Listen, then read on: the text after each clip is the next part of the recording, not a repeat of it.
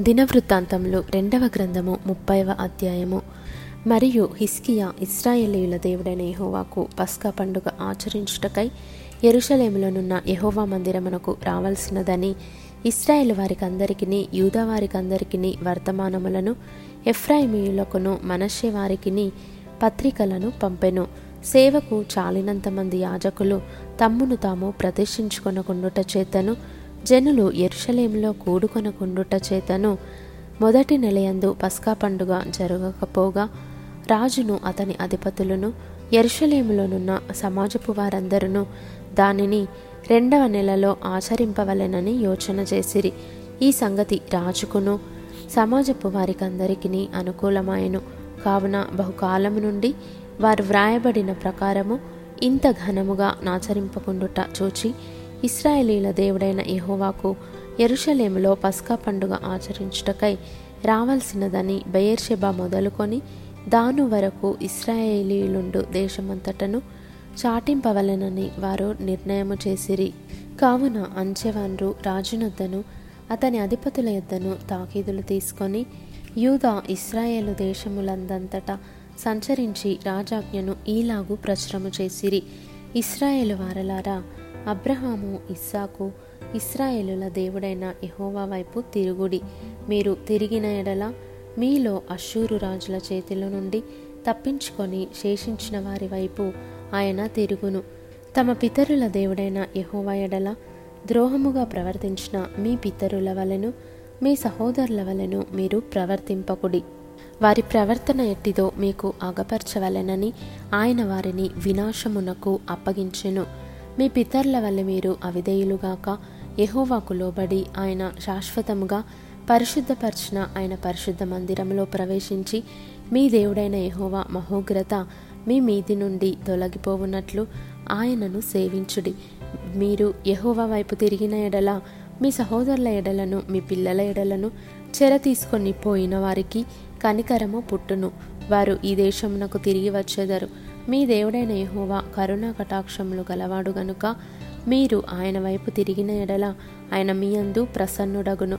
అంచెవాన్రు జబూలును దేశము వరకును ఎఫ్రాయిము మనషేల దేశములలోనున్న ప్రతి పట్టణమునకును పోయిరి గాని అచ్చటి వారు ఎగతాళి చేసి వారిని అపహసించిరి. అయినను ఆషేరు మనషే జబూలును దేశముల వారిలో నుండి కొందరు కృంగిన మనస్సుతో ఎరుషలేమునకు వచ్చిరి.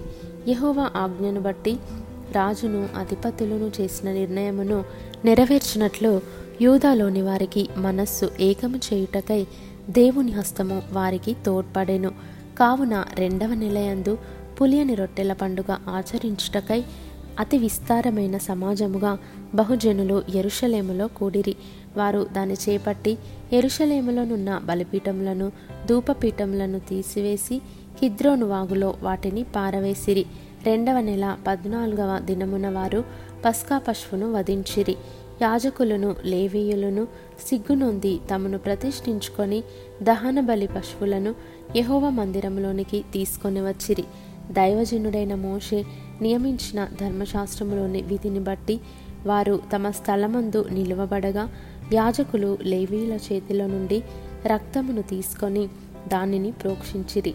సమాజకులలో తమ్మును ప్రతిష్ఠించుకొనని వారనేకులుండుట చేత ఎహోవాకు వాటిని ప్రతిష్ఠించుటకై ప్రతిష్ఠించుకొనని ప్రతివాని నిమిత్తము పస్కా పశువులను వధించు పని లేవీలకు అప్పగింపబడెను ఎఫ్రాయిము మనషే ఇషాకారు జబూలును దేశముల నుండి వచ్చిన జనులలో చాలామంది తమ్మును తాము ప్రతిష్ఠించుకొనకయే విధి విరుద్ధముగా పస్కాను భుజింపగా హిస్కియా పరిశుద్ధ స్థలం యొక్క శుద్ధీకరణము చొప్పున తను పవిత్రపరచుకొనకయే తన పితరుల దేవుడైన యహోవాను ఆశ్రయింప మనస్సు నిలుపుకొనిన ప్రతివాని నిమిత్తము దయగల యహోవా ప్రాయశ్చిత్తము చేయునుగాక అని ప్రార్థింపగా యహోవా హిస్కియా చేసిన ప్రార్థన అంగీకరించి జనులను స్వస్థపరచెను.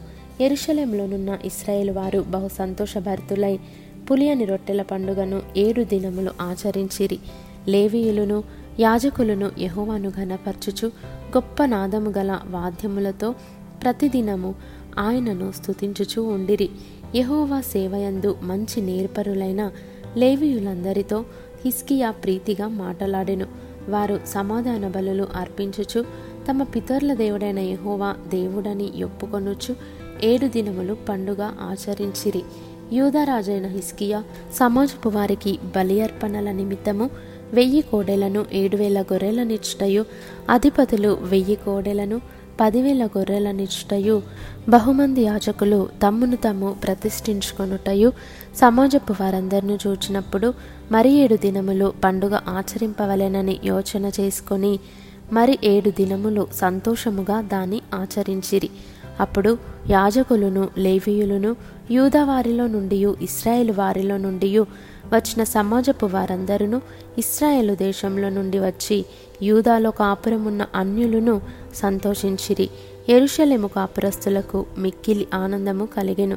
ఇస్రాయేలు రాజును దావీదు కుమారుడునైన సొలమును కాలమునకు తరువాత ఈలాగున జరిగి ఉండలేదు అప్పుడు లేవీయులైన యాజకులు లేచి జనులను దీవింపగా వారి మాటలు వినబడెను. వారి ప్రార్థన ఆకాశముననున్న పరిశుద్ధ నివాసమునకు చేరెను.